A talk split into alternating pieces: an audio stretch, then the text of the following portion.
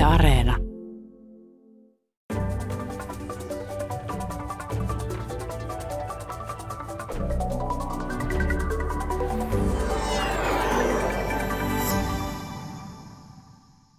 Tuleeko maapallolla ihmisten syntyvyys vielä nousemaan?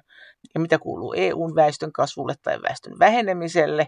Tästä puhuu tänään Mikko Myrskylä, joka on Helsingin yliopiston yhteiskuntadatatieteen professori ja saksalaisen väestötieteen Max Planck-instituutin johtaja. Ja minä olen Maija Elonheimo ja tämä ohjelma on Brysselin kone, jossa puhutaan EU-asioista, mutta puhutaan ensin siitä, että minkälainen trendi maailmalla on väestön kasvun suhteen. Professori Mikko Myrskylä. Siis nämä kaikki ennusteet tuottaa ihan yhteneväisen kuvan siitä, että väestön kasvu jatkuu huomattavasti hidastuvalla tahdilla verrattuna menneisyyteen, mutta väestön kasvussa on tiettyjä sellaisia ominaispiirteitä, jotka tuottaa sellaista niin kuin eteenpäin vievää momenttia, että niin mikään ei tämänhetkistä väestönkasvua tule pysäyttämään, jos tällä hetkellä meitä on 8 miljardia, parikymmenen vuoden päästä meitä on ehkä noin 10 ja sitten missä vaiheessa tämä väestönkasvu loppuu, siitä kiistellään tällä hetkellä loppuksi 2060, 70, 80-luvulla, mutta joka tapauksessa väestönkasvu tulee hidastumaan, kuinka nopeasti riippuu vahvasti siitä, että, että miten koulutus ää, erityisesti köyhissä maissa alentaa syntyvyyttä. Mutta joka tapauksessa tämä trendi on ihan selvä, väestö tulee kasvamaan, mutta huomattavasti hitaammalla tahdilla kuin, kuin menneisyydessä. Tuleeko se tekemään sitten käännöksen alaspäin, että tuleeko se vähenemään sitten, kun se on ensiksi pysähtynyt? Hyvin mahdollisesti. Että tästä on YK-ennusteita, on tämmöisen sieltälaisen Bill Gatesin rahoittaman tutkimusyksikön Institute for Health Metricsin ennusteita ja, ja viiniläisen tutkimuslaitoksen ennusteita. Nämä kaikki tuottaa vähän erilaisia kuvia, mutta semmoinen uskottava kuva piirtyy kuitenkin, että jossain tämän vuosisadan loppupuolella ennen tämän vuosisadan loppua globaali väkiluku lähtee laskuun.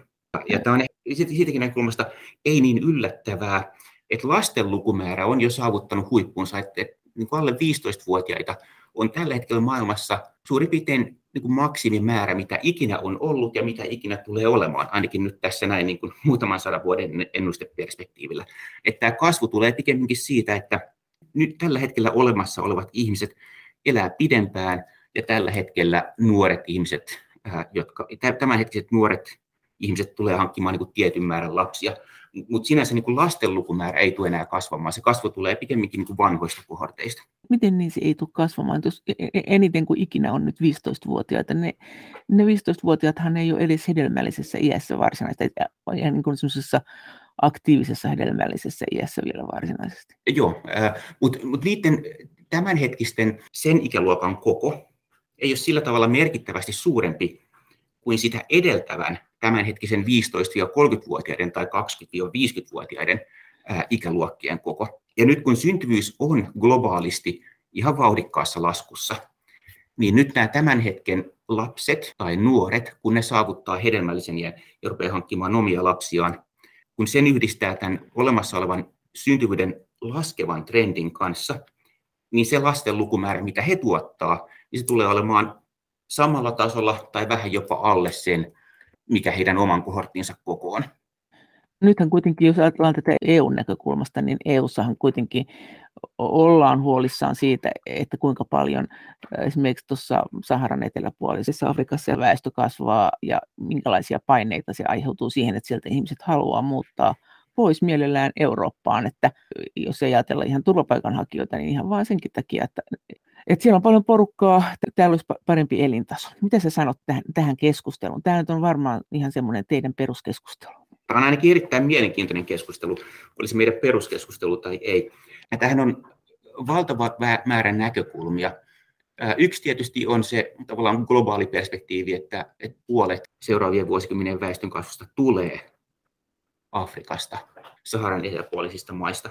Että siellä se tosiaan se kasvu on. Ja sekä, se, se kasvu ei tule siitä, se, siis ennen kaikkea se kasvu ei tule siitä, että siellä olisi valtavan korkea syntyvyys, vaan se tulee siitä, että siellä on tällä hetkellä paljon nuoria aikuisia, tai tämänhetkiset lapsikohortit myös on suuria. että kun he tulee lisääntymisikään, niin vaikka heidän perhekokonsa ei olisikaan valtava, niin tämä vaan pakottaa väestön kasvamaan siellä merkittävästi. Tämä on, tämä on niin yksi tavallaan väistämätön fakta. Mikään politiikka ei tule sitä muuttamaan, että se väestönkasvun liikevoima tai momentti on vaan niin massiivinen, että oli ne hyvää tarkoittavia tai, tai ei, esimerkiksi lisääntymisoikeuksien ja lisääntymisterveyden edistäminen näissä maissa, niin ei tule tätä suurta kuvaa millään tavalla muuttamaan. Mutta sitten voidaan kysyä, että millä tavalla se on vaarallista, hyödyllistä tai uhka tai mahdollisuus, että näissä maissa väestön kasvu on tällä hetkellä valtavan suurta.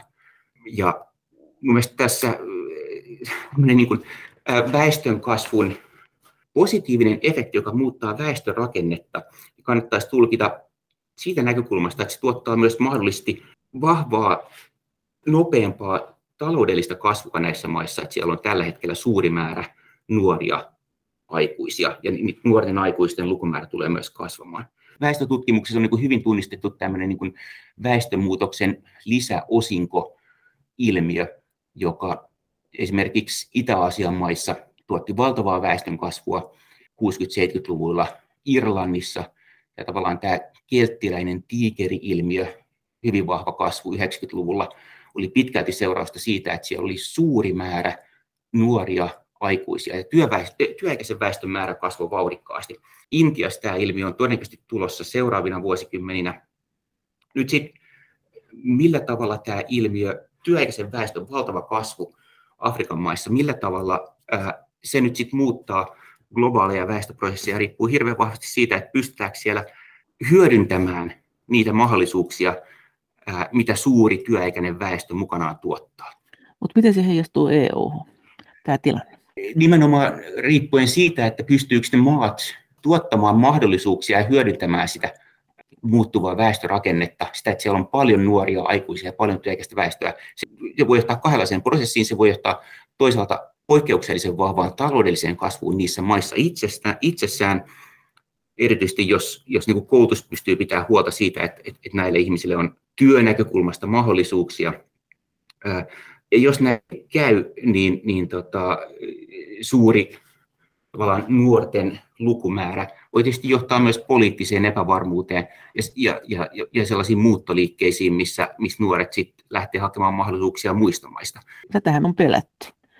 Ja tästä on meillä kuitenkin sanottu, että, että siihen on ainoa, ainoa ratkaisu se, että se väestön kasvu siellä vähenee. Mitä sä tähän sanot? Tietenkin toinen vaihtoehto, niin kuin sä sanoit, on se, että siellä kehitetään kaikenlaista tuotantoa ja siellä syntyy työpaikkoja ja muuta, mutta se ei näytä siltä. Niin siis väestönkasvuhan vähenee näissä maissa, joissa väestönkasvu tällä hetkellä on suurta ja tulee jatkumaan. Se vähenee joka tapauksessa ja se, mistä mä puhuin tuossa aikaisemmassa kommentissa, että että näissä maissa, jotka tuottaa tulevaisuuden globaalin väestönkasvun, syntyvyys on jo nyt ihan merkittävässä laskussa. Väestönkasvun suuri voima ei tule siitä, yksittäiset ihmiset hankkisivat suuren määrän lapsia, vaan siitä, että näiden kohorttien, jotka tulee lastenhankintaikään, niiden koko on niin suuri. että ajatus siitä, että mikä voima ja erityisesti ulkopuolinen voima pystyisi jollain tavalla muuttamaan väestökehitystä sellaiseen suuntaan, että se olisi tämän ulkopuolisen voiman näkökulmasta jotenkin toivottavampaa, niin se tuntuu täysin epärealistiselta ajatukselta. Samalla tavalla kuin Suomen pitäisi pystyä sopeutumaan ikääntymiseen, joka on väistämätöntä. Mielestäni meidän pitää ajatella myös niin, että, että nämä maat, joissa on valtavaa väestönkasvua, niiden pitää löytää tapoja sopeutua siihen suureen väestönkasvuun. Ja siinä tietysti kansainvälinen yhteistyö voi mahdollisesti olla avuksi. Jos ajattelee näitä maita, joissa kasvu tulee olemaan suurta, nehän on teknologisesti taloudellisesti tavallaan perässä tulijoita verrattuna esimerkiksi eurooppalaisiin maihin. Tämä tuottaa sellaisen mahdollisuuden, että, että niin kuin ikiaikainen tapa rikastua kopioimalla teknologiaa ja tuotantoprosesseja, niin, niin se on helpompaa perässä tulijoille kuin niille, jotka on tavallaan siinä innovaation aallonharjalla. Näin on kaikki maat läpi historian jossain määrin tehnyt. Ja, ja mun mielestä niin tätä prosessia pitäisi pystyä tukemaan. Onko se, kun maa vaurastuu, niin onko se, tarkoittaako se yleensä automaattisesti sitä, että se lapsiluku vähenee? Nyt riippuu vähän niin kuin mistä historian hetkestä puhutaan. Jos ajattelee tätä pitkää väestösiirtymää, esimerkiksi yli viime vuosisadan, niin tämä yhteys on ollut äärimmäisen vahva. Jos ajatellaan vaikka tämänhetkisiä vauraita maita, niin näyttää siltä, että vauraus, hyvinvointi pikemminkin tuottaa sellaista varmuutta ää, tai poistaa epävarmuutta, joka, joka estää lastenhankintaa, että pikemminkin taloudellisesti hyvinvoivissa maissa näyttäisi olevan niin korkeampi syntyvyys kuin maissa, joissa on suurta taloudellista epävarmuutta. No, Mutta jos ajattelee tätä niin pitkää, pitkää jatkumoa, niin, niin kuin se suuri kuva on, on ihan selvä, että, että taloudellinen hyvinvointi tuottaa sellaisia mahdollisuuksia, jotka tekee niin kuin lasten hankinnan enimmäkseen huonoksi ideaksi.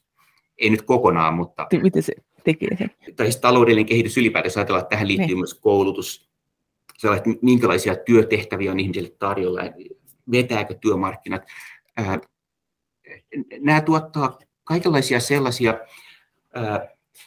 mahdollisuuksia niin kuin toteuttaa omia preferenssejään ja halujaan, joissa lastenhankinta voi jäädä erittäin hyvistä syistä jalkoihin. Ura, vähän pidemmälle vietynä yksilöllisten arvojen nousu, ehkä mahdollisesti jopa uskonnollisten voimien heikentyminen ja sekularisaatio, että tätä kokonaisprosessia kuvataan joskus väestötieteessä sellaisen niin kuin väestöprosessien toisena pääsiirtymänä. Että jos ensimmäinen on se, että syntyvyys laskee kuudesta kahteen ja elinajan odote nousee 40-70,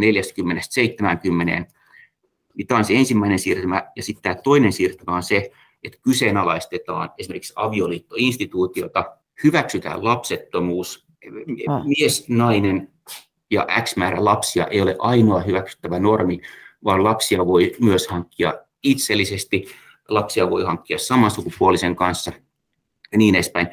Kulttuurisiin arvoihin liittyvät muutokset ei ole irrallisia taloudellisesta kehityksestä, jonka moottorina hyvin pitkälti toimii koulutuksen nousu.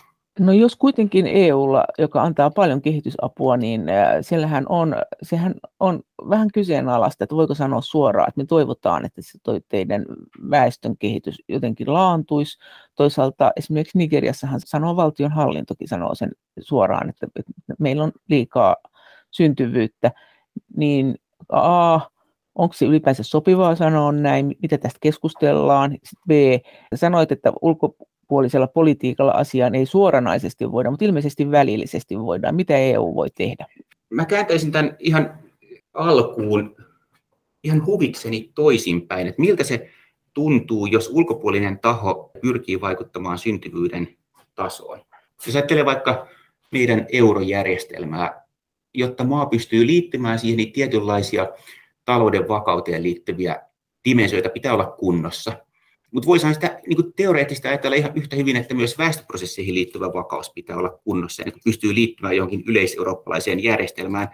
Jos tällaiseen nyt sit suhtautuisi niin, että, että asetettaisiin jotain sellaisia ehtoja, että syntyvyyden pitäisi olla esimerkiksi korkeammalla tasolla Suomessa, jossa syntyvyys on tällä hetkellä valtavan matala, jostain muualta saneltaisiin tällaista, tai saneltaisiin, että syntyvyys pitäisi olla matalammalla tasolla kuin tällä hetkellä, niin sehän tuntuisi pöyristyttävältä tällaiseen asiaan puuttuminen jos ajattelee, että se tuntuu karmivalta, jos joku ulkopuolinen taho tulisi Suomelle sanomaan, että teidän syntyvyys on huonolla tasolla ja teidän pitäisi tehdä sille jotain. Niin, että siihen samalla... me annetaan rahaa, tai sitten me annetaan rahaa, jos te saatte tuon kuntoon. Niin.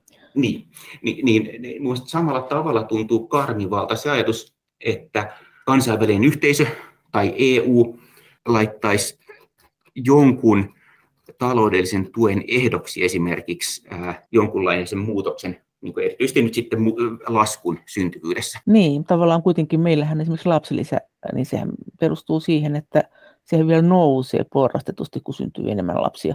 Niin kyllähän se tavallaan on sitä puuttumista. Mehän niellään se ihan sujuvasti. Me, me niellään se sujuvasti. Perhepolitiikkahan on loppujen lopuksi usein hyvin vahvasti pronatalistista, eli siis politiikka, joka pyrkii ei pelkästään tukemaan perheitä, vaan pyrkii jollain tavalla huolehtimaan siitä, että syntyvyys olisi jonkun näkökulmasta ei liian matalalla tasolla. Tämä on ihan selvä, vaikka harvoin ehkä ihan eksplisiittisesti tunnustettu asia, että, että perhepolitiikassa on tällaisia näkökulmia.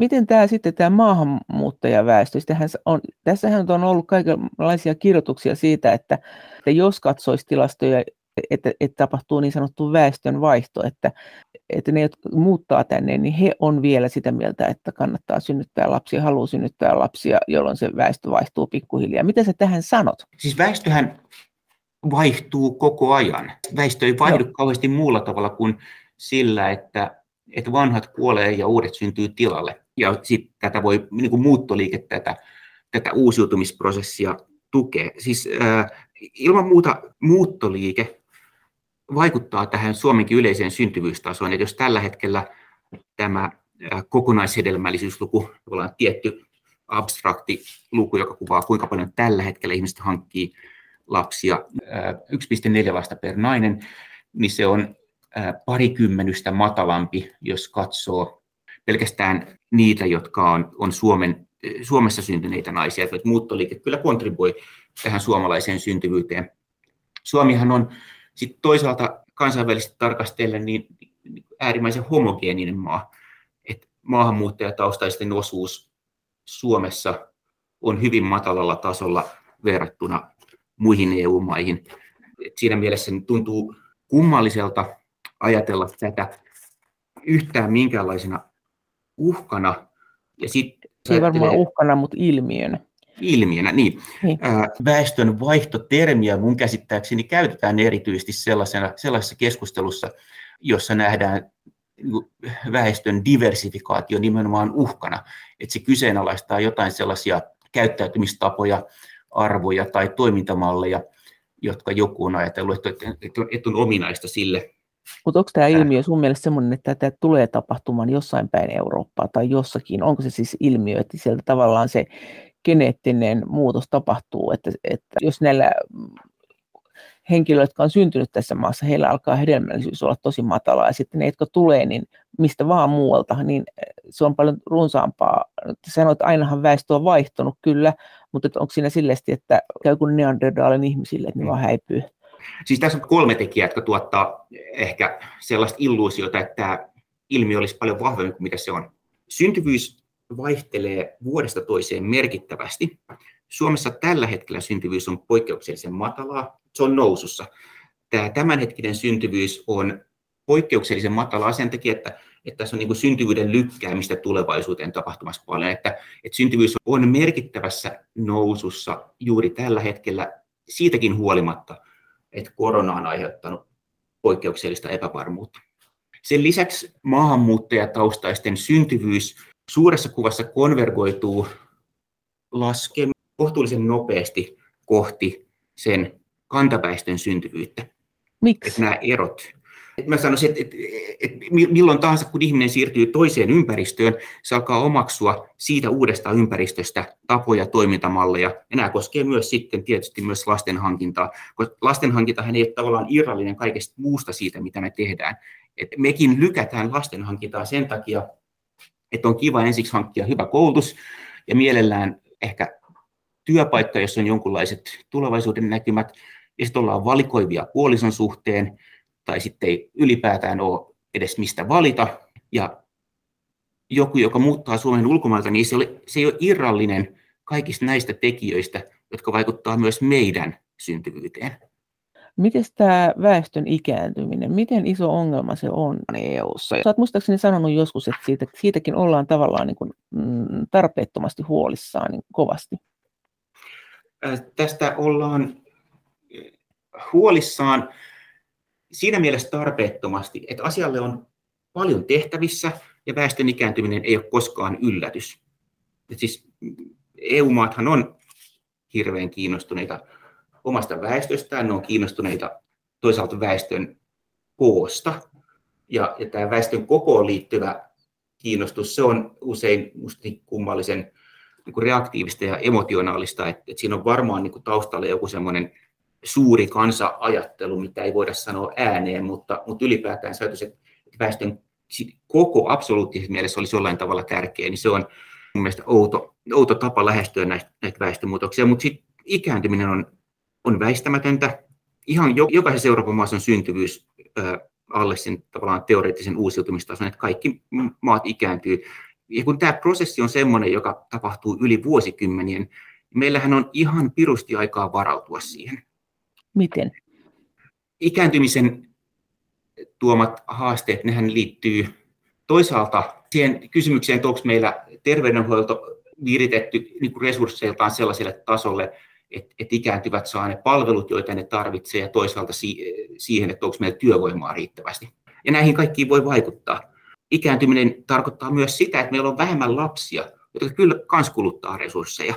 Et, et jos meillä on niin vähemmän kouluikäisiä kohortteja, niin sieltäkin säästyy ihan merkittävä määrä resursseja, joita voidaan sitten kohdistaa muualle. Mutta jos ajattelee tätä niin kuin ihan ensimmäisenä tätä työikäisen väestön määrää, tämmöiset esimerkiksi lakisääteiset eläkeiät on jäänyt merkittävästi jälkeen siitä, mikä on ihmisen toimintakykyinen ikä keskimäärin.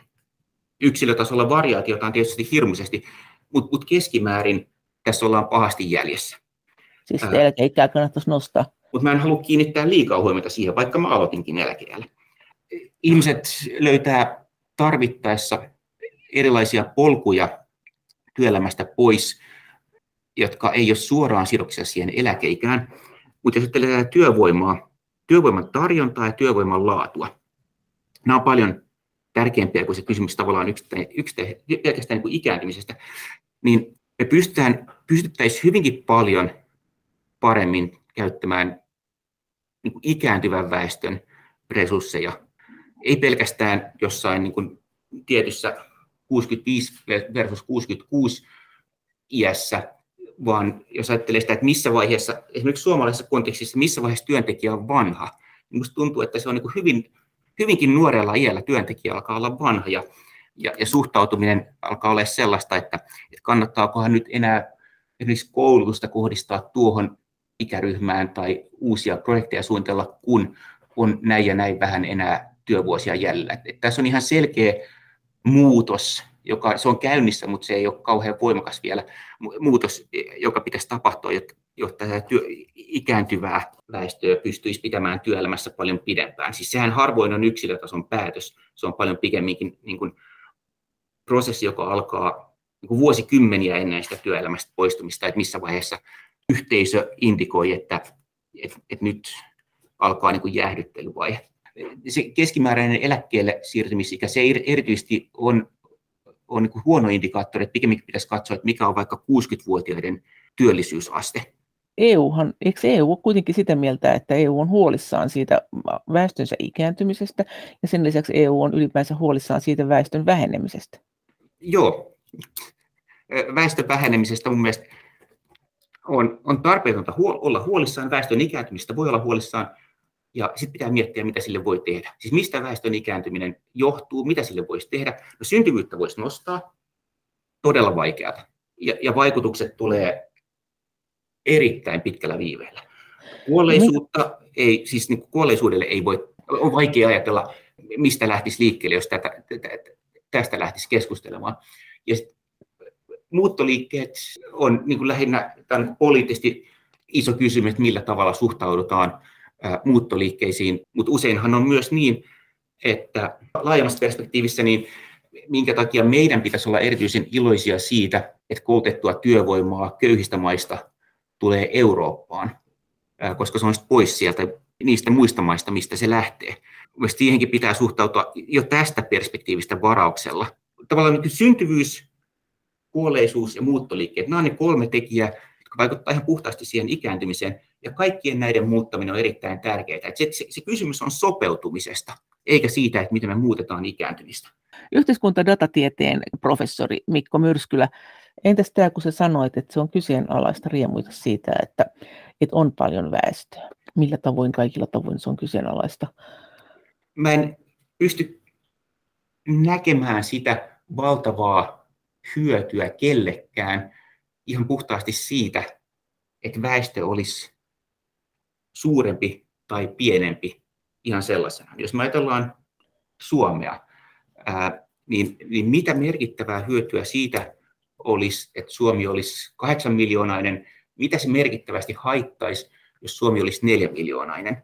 Tämä on mulle kysymys, jonka mä pystyn niin helposti ymmärtämään emotionaalisesta näkökulmasta, että, että siinä on jotain valtavan uhkaavaa, kun lastenvaunut on tyhjät ja leikkipuistot hiljaisia ja niin edespäin.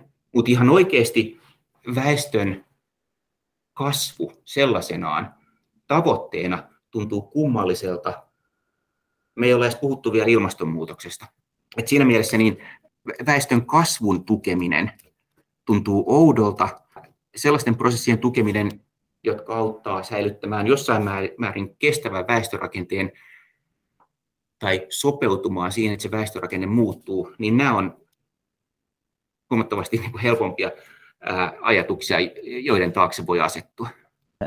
Miten ylipäänsä Euroopan maat, miten maat suhtautuu keskimäärin siihen?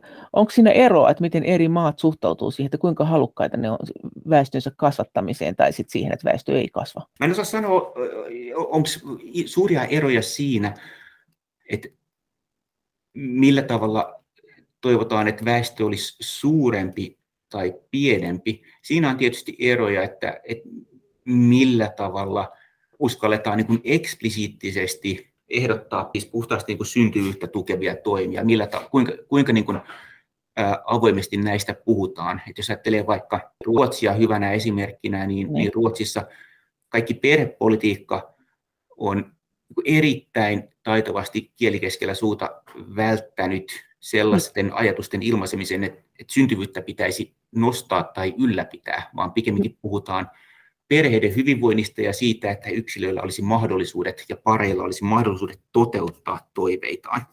Minkä takia Ruotsi suhtautuu näin? Pronatalistisilla puheilla on hyvin nopeasti semmoinen niin kuin hapan, niillä, niistä tulee semmoinen hapan maku suuhun.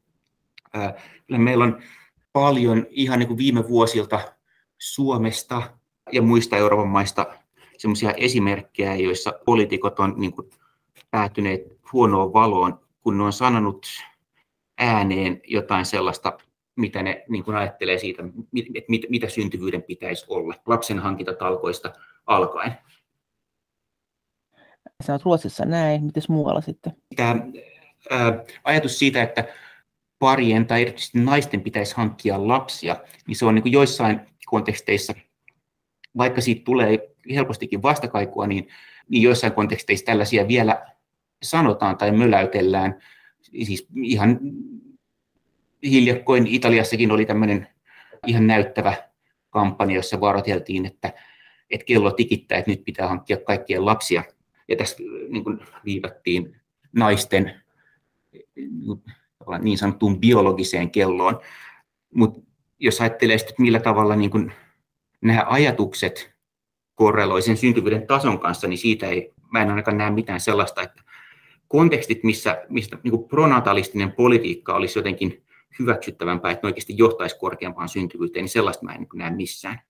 Niin se on aika merkillistä, että jos ajatellaan tuota Etelä-Eurooppaa, että siellä ollaan katolisia, katolisuudessa on ehkäisy kielletty, ja sitten jos Italiassakin niin kuin ihan avoimesti niin kuin sanotaan, että äh, kyllä nyt pitäisi synnyttää lisää vauvoja, niin se ei vaikuta se ei vaikuta, eikä myöskään vaikuta tällaiset vauvabonukset. Et moni maa on eksperimentoinut sellaisilla ää, kymppitonni sinne tai tänne, ää, jos synnyttää lapsen tai, tai toisesta lapsesta tai kolmannesta lapsesta.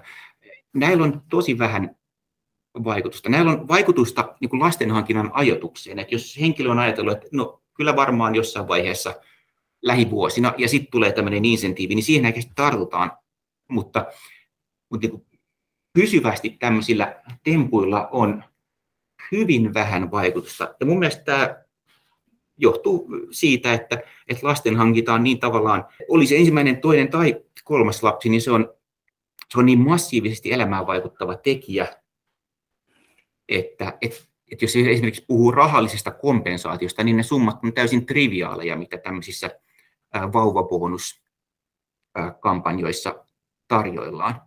Siis miltä tämä vaikuttaa tämä EU? Siis sanooko EU todella, että se haluaa, että väestö ei vähene? Mä en ole tämmöisestä lausumasta tietoinen. EU-tasolla ollaan ikääntymisestä erittäin no. huolissaan ja, ja, ja EU-tasolla ollaan myös matalasta syntyvyydestä erittäin huolissaan, koska tämä matala syntyvyys on, on nyt niin merkittävä, jopa elinajan pitenemistä merkittävämpi tekijä, joka tuottaa sitä ikääntymistä. Et, mutta luuletko että tässä on kysymys kuitenkin siitä, että ollaan huolissaan ehkä väestömäärästä, mutta se on epäkorrektia sanoa, niin sitten sanotaan näin, että et mennään tämän ikääntymispuheen taakse? Ö, osittain, o, osittain voi hyvin olla näinkin. Mutta se kamppailuhan on, jos näin vaikka olisi, niin se kamppailu on jo hävitty. Että Euroopan väestön väheneminen, ää, se on tavallaan täysin väistämätöntä. Ää, se on joitain prosentteja seuraavien parinkymmenen vuoden aikana, ja se on varmaan toistakymmentä prosenttia sitten, jos mennään vähän pidemmälle tällä vuosisadalla. Tätä väkiluvun laskua niin kuin vie suuret maat. Saksassa on laskua odotettavissa, Italiassa, Espanjassa, Puolassa. Ukraina ja Venäjän väkiluku, molempien oli ennustettu kutistuvan hyvinkin merkittävästi jo ennen tätä kolme viikkoa sitten alkanutta sotaa. Ja nyt erityisesti Ukrainasta sitten, niin muuttoliike tulee tuottamaan varmaan niin kuin merkittävän kuopan vielä tähän Ukrainan väestöön. Että, että nämä suuret maat eurooppalaisittain, kahta poikkeusta lukuun ottamatta Ranskaa ja Englantia, niin, niin ne on kutistumassa. Yhteiskuntadatatieteen professori Mikko Myrskylä, jos ajatellaan nyt näitä, ihan näitä, näitä väestönkehityksiä maittain, se sanoi äsken, että Saksassa väestönkehitys on sellainen, että se on laskussa väestömäärä. Joo. Onko se oikein isosti laskussa? On, jos ajattelee, että seuraavan 30 vuoden aikana Saksasta katoaa Suomen verran ihmisiä. Katoaa vai? Siis väkiluku putoo jostain, se on nyt muutama miljoona päälle 80 miljoonaa ja, ja sitten 30 vuoden päästä se on muutama miljoona alle 80 miljoonaa. Mikä siihen on selitys Saksassa? Saksassa on ollut 70-luvulta lähtien syntyvyys samalla NS-kriisitasolla kuin Suomessa. Suomessa on nyt on ollut historian matalin syntyvyys, ja tästä on moni ollut huolissaan, ja se syntyvyys on viime vuosina pyörinyt siinä 1,4 paikkeilla. No minkä takia nimenomaan Saksassa on näin tapahtunut? Mikä sen sitten selittää? No, nyt pitäisi erottaa Itä- ja Länsi-Saksa, tai vanhat ja uudet Saksan osavaltiot. Itä-Saksassa yhdistymiseen saakka oli eurooppalaistain korkea syntyvyys kahden paikkeilla, ja systeemin monessa mielessä kaikista kammottavuuksista huolimatta, niin voi ajatella, että siellä oli äideille työn ja perheen yhdistäminen mahdollista. Voidaan sitten puhua ihan toisessa keskustelussa siitä, että, että millä hinnalla, mutta, tai oliko se jopa pakko. Mutta tämä oli täysin toisenlainen konteksti kuin mikä sitten valitsi Länsi-Saksan puolella, jossa tämmöinen termi niin kuin joka kuvaa äitiä niin kuin hyvin negatiivisessa valossa, joka menee töihin, niin, niin tämä, tämä termi on tavallaan, niin musta tämä tiivistää sen, että millä tavalla suhtaudutaan työssä käyvään äitiin. Tai suhtauduttiin vuosikymmeniä, ja nyt kulttuuri muuttuu hitaasti, niin tämä suhtautuminen ei ole tietenkään täysin kadonnut vieläkään. Et lasten hankinta hyvin usein tarkoitti töistä pois jäämistä. Ja, ja siinä vaiheessa, kun koulutuksen myötä yhä enemmän ammatilliset mahdollisuudet au, aukesi naisille, niin tämä, tämä hinta, minkä joutui maksamaan siitä, että jääkin vain hoitamaan lapsia kotona, se nousi sitten tietysti monella liian korkeaksi ja sitten ihmiset valitsi uran. Että tämä syntyvyys on sitten ollut Saksassa vuosikymmeniä tasolla, jos ajattelee Saksoja kokonaisuutena, niin, niin hyvin matalalla, 70-luvulta lähtien, puoli vuosisataa. Ja nyt sitten puoli vuosisataa on ollut näin, ja nyt tulevina vuosikymmeninä se näkyy väestön vähenemisenä. Onko sitten niin, että ihmiset kuin rotatkin rottakokeissa niin vähentää sitä syntyvyyttä, kun ne asuu tiheemmin, että Saksassahan ei nyt ole kyllä mikään Euroopan tihein maa, se taitaa olla jossain joku kolmas ehkä. Et Alankomaat ja Belgiahan on ne tihein asutut ilmeisesti, mutta käykö siinä niin? Onko tämmöinen ilmiö olemassa vai onko tämä vaan tämmöistä urbaanilegendaa, että nämä, nämä rotat voidaan, niin kuin, rotat ovat kuin ihmiset. Ihminen on tietysti monimutkaisempi ehkä kuin rotta. Äh, ihminen on monimutkaisempi. Tämä yhteys on tavallaan olemassa, äh, mutta se ei selitä suuria linjoja. Suurkaupungeissa on usein matala syntyvyys, matalampi kuin mitä, mitä, mitä suurkaupunkien ulkopuolella. Eli tämä tarkoittaa, että kehitysmaat kun kaupungistuu, niin se vaikuttaa? Varmasti vaikuttaa. Ja Ja, ja sitten toisaalta, ää, jos ajattelee, niin kuin sä sanoit, asumistiheyttä, asumisen kalleutta, ää, niin Saksahan ei ole eurooppalaista millään tavalla johtava maa tässä mielessä, että verrattuna moniin huomattavasti kalliimpiin Länsi-Euroopan maihin, niin, niin siellä on paljon matalampi syntyvyys, että, että niin kuin erittäin hankalasti artikuloitava kulttuuri on kuitenkin mun mielestä hedelmällisempi tapa yrittää tulkita sitä, että miksi Saksassa on matala syntyvyys ja Ranskassa korkea. Mikä Ranskassa tekee tämän erilaiseksi? Ranskassa on, jos ajatellaan EUta, niin Ranskassa on toisiksi eniten väestöä. Saksassa on suunnilleen 81 miljoonaa tai jotain, reilu 80 miljoonaa ja sitten Ranskassa on suunnilleen 65 miljoonaa, jotain sen ympärillä. Joo, mun on hyvin vaikea ää, nähdä niitä tavallaan konkreettisia tekijöitä, jotka Ranskassa tavallaan tekisi perheen muodostamisen ja perheen ja uran yhteensovittamisen merkittävästi helpommaksi kuin esimerkiksi Saksassa, mutta perhevapaa järjestelmät, lapsilisät ja päivähoitopaikkojen saatavuus on ilman muuta oleellisia tässä näin. Ne ei toimi sillä tavalla, että kun perustaa päiväkodin johonkin, niin sitten naapurustossa ihmiset rupeaa hankkimaan lapsia, vaan yhteiskunnan prosessit on sellaisia, että, että asioita alkaa tapahtua, kun ihmiset niitä haluaa. Nyt on ilmiselvä, että esimerkiksi Saksassa siellä on 15 vuotta sitten omaksuttu niin kuin suomalais-ruotsalainen perhevapaa-järjestelmä, ainakin periaatteessa samanlainen päivähoito-oikeus kuin mitä Pohjoismaissa pidetään normaalina. Ja näyttää siltä, että samanaikaisesti syntyvyys on lähtenyt merkittävään nousuun. No niin, eli valtio pystyy vaikuttamaan Ää, mahdollisesti, mahdoll, mahdollisesti. Nämä asiat on tapahtunut yhtä aikaa. Ja mun mielestä se ei ole täysin poissuljettua, etteikö näillä toimenpiteillä olisi sinänsä ollut vaikutus. Mutta no tietysti ne toimenpiteet, päivähoito, perhevapaa-järjestelmän täysuudistus, päivähoito-oikeuden tekemisestä, tekeminen subjektiivisemmaksi, niin ne on seurausta ylipäätään siitä, että yhteiskunnassa on katsottu, että millä tavalla me niin kuin ohjataan äidit työelämästä ulos. Se on joko väärin tai se on taloudellisesti huono idis tai mahdollisesti jopa molempaa. Et, et on mahdollista, että ajattelutavan muutos itsessään, joka on tuottanut sit politiikkamuutoksia, että se ajattelutavan muutos itsessään olisi myös tuottanut sit niin kuin perhemyöteisempää käyttäytymistä ja enemmän korkeampaa syntyvyyttä. Entäs tuo Italia? Sitten yhtäkkiä ollaan Italiassa. Siellä sä sanoit, että syntyvyys on ihan pienellä tasolla Euroopan laajuisesti. Voisi kuvitella, että Italia ja Ranska olisi kuitenkin kulttuurisesti aika lähellä toisiaan. Sitten toinen on toista ääripäätä ja toinen toista. Johtuuko tämä nyt valtion toimenpiteistä vai jostain muusta?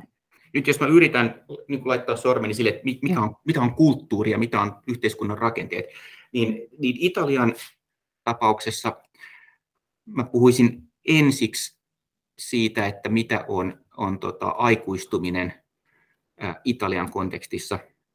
Kotota muutetaan pohjoiseurooppalaisesta näkökulmasta erittäin myöhään. On parisuhteita, joissa eletään sen kumppanin kanssa, niin niitä muodostetaan myöhemmällä iällä. Ja tämä kaikki tapahtuu kontekstissa, jossa taloudelliset näkymät koulutustasosta riippumatta on, on aika huterat. Et taloudellinen epävarmuus ja myöhäinen tavallaan omilleen muuttaminen, joka johtaa molemmat siihen, että perheen perustaminen jossain niin kuin omien vanhempien asunnossa tai talossa vielä tulee hankalaksi. Ja sitten me voidaan palata vielä tähän, mistä puhuttiin Saksan kontekstissa, että, että tavallaan isien osallistuminen tasapuolisena vanhempana perhevastuisiin, niin se ei tietysti ole, ei ole samalla tasolla ollenkaan kuin mitä Pohjoismaissa. Nythän meillä ei ole kovin montaa merkittävää poikkeusta tähän yleiseen kuvaan, että, että nämä suuret Euroopan maat, lähes kaikki tulee kokemaan tämmöistä ihan merkittävää. Ensin, mm. ensin tietysti valtavaa ikääntymistä, mutta sen lisäksi niin kuin prosenteissa tai 10-20 prosentissa mitattavaa kokonaisväkiluvun kutistumista. Mutta minkälainen on pohjoismaissa väestömäärien kehitys? Yhteiskuntadatatieteen professori Mikko Myrskylä. Pohjoismaissa syntyvyys on ollut historiallisesti korkealla verrattuna Välimeren ja Euroopan maihin. Ja, ja tätä on aina ajateltu niin, että, että Pohjoismaissa on on niin kuin verrattuna muihin maihin niin korkea tavallaan sukupuolten välinen tasa-arvo, tuki perheille, ää, generöisit perhevapaat, lapsilisät, ää, ilmainen hyvälaatuinen koulutus tai siis yhteistä verorahoista maksettava ilmainen hyvälaatuinen koulutus, niin edespäin. Tämä on, Pohjoismaita on niin pidetty tällaisena mallimaana tai mallimaiden joukkona, jossa yhteiskunta on rakennettu niin, että parien tai naisten ei tarvitse tehdä valintaa sen suhteen, että, että onko se ura vai lapset, vaan molemmat voi saada. Ja tämä illuusio on nyt saanut aika kovan särön, kun Suomessa, Norjassa, Tanskassa, kaikissa maissa, ja Ruotsissakin on laskussa, näissä maissa on niin saavutettu ihan ennätyksen matala syntyvyys viimeisten vuosien aikana. Et nyt tämä kysymys siitä, että missä määrin meidän ajatus tasa-arvosta on, on ollut perusteltu ihan faktoilla ja missä määrin ylipäätään tämmöinen niin kuin tasapuolinen perhe, perhevastuiden jakaminen, ainakin suhteellisessa mielessä, missä määrin se ylipäätään tukee syntyvyyttä, niin, niin, niin, niin tämä on nyt kyseenalaista juuri tällä hetkellä. Tämä Norjahan on, mm. se ei ole EU-maa, mutta se on tässä lähellä. Mutta mikä sen sitten selittää, kun sanoit, että siellä se nousee se syntyvyys? Se, syntyvyys siis, siis on ollut Norjassa pitkään korkea, ja nyt samaan aikaan kuin Suomessa 2010, vähän sen jälkeen, Norjassakin syntyvyys on laskenut rajusti, ehkä voi puhua jopa romahduksesta. Ja tämä on ehkä se kummallisin viime aikojen trendi syntyvyystutkijoille, että jos Suomessa me ollaan pantu kuitenkin paljon suomalaisen syntyvyyden romahduksesta sen piikkiin, että työsuhteisiin liittyvä epävarmuus on kasvanut, vaikkei välttämättä pätkätyöt olisikaan lisääntynyt, niin se, miten ihmiset kokee sen epävarmuuden, on kasvanut ja niin edespäin. Niin Norjassa on viime vuosikymmenen ajalta niin kuin hankala löytää sellaista taloudellista indikaattoria, joka sanoisi, että nyt on niin kuin epävarmuus tosi korkealla, lykätkää suunnitelmianne. Tämä on, tämä on no, puhtaasti perinteisten indikaattorien valossa selittämätön juttu, siis se ei missään nimessä selity nuorisotyöttömyydellä tai, tai sellaisilla asioilla.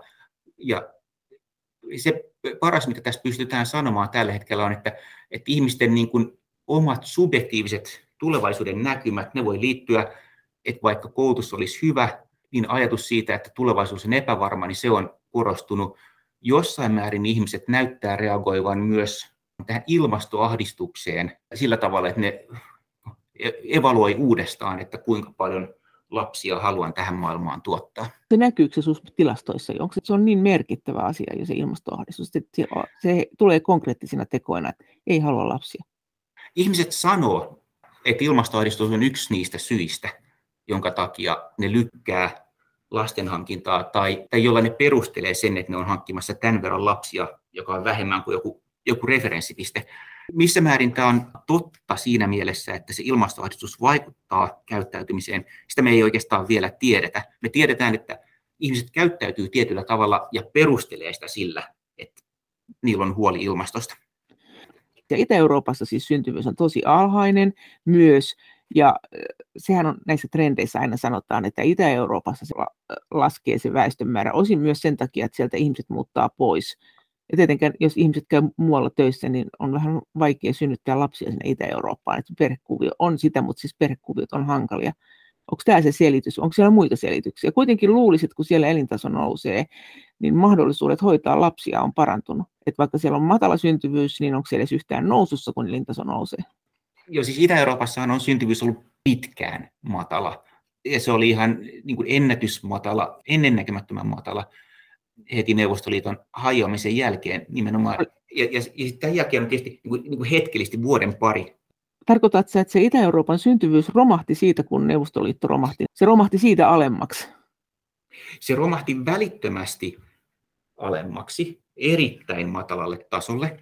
Tämä liittyy nyt siihen, että niin koko yhteiskunta oli sellaisessa myllerryksessä, että, että erityisesti ne, jotka pystyivät suunnitelmiaan lastenhankinnan suhteen lykkäämään, ne niin tekevät. Näin nähdään kaikissa kriiseissä, että 38-vuotiaat lapsettomat, jotka haluaa lapsia, niin ne ei kauheasti lykkää, mutta 23-vuotiaat kyllä.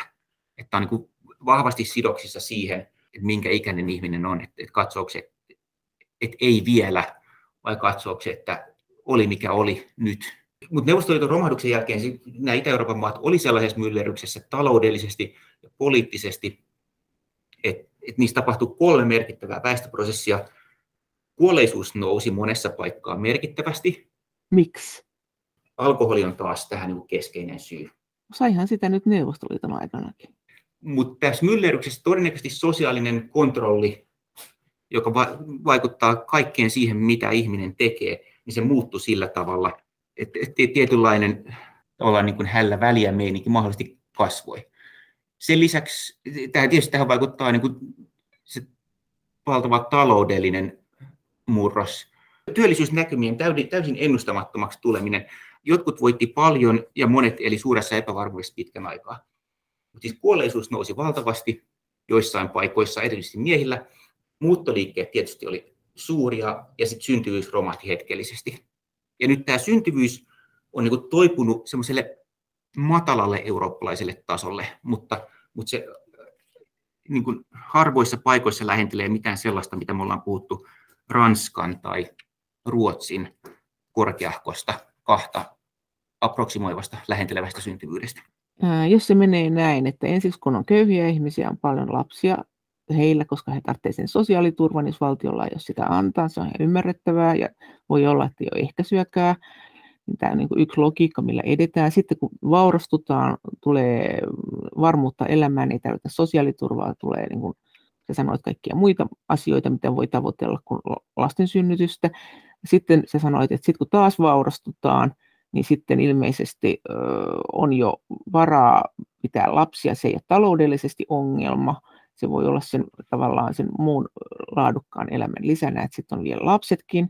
Miten sitten siitä eteenpäin, kun vaurastutaan? Sitä kun katselee tuommoisten miljonäärien elämää, niin oikein että huippurikkaiden elämää, niin heillähän saattaa olla aika paljonkin lapsia. Että onko se sitten niin, että kun jossakin tietyssä tulotason vaiheessa, niin sitten se rupeaa niin nousemaan ihan mahdottomasti, että, että voi hankkia paljon lapsia, että Aa, taas tuli kiva uusi lapsi, mutta hankitaan lastenhoitaja, niin tämä ei häiritse meidän elämää liikaa. Meneekö se näin? Ää, Ainakin yksilötasolla se näyttäisi tuota. Nyt pitää puhua pikkusen erikseen miehistä ja naisista. Aa. Meidän ei tarvitse puhua superrikkaista. Me nähdään se miehillä ihan tässä arkipäiväisessä perspektiivissä, mikä jokainen havainnoi, että ympärillä on, on vauraampia ja vähemmän vauraita ja korkeammin koulutettuja ja vähemmän koulutettuja, niin korkeamman sosioekonomisen aseman, eli korkeammin koulutetut, paremmin tienaavat miehet, on oikeastaan aina saanut enemmän lapsia kuin matalasti tienaavat. Ja naisilla tämä on ollut toisinpäin, aivan viime aikoihin saakka. Eli naiset on tosiaan tehnyt valintaa koulutuksen ja uran suhteen, että mitä korkeampi koulutus niillä on ollut, mitä paremmin ne on tienannut, sitä vähemmän niillä on ollut lapsia. Että se on ollut tavallaan niin täysin päinvastaiset voimat miehillä ja naisilla vaikuttamassa.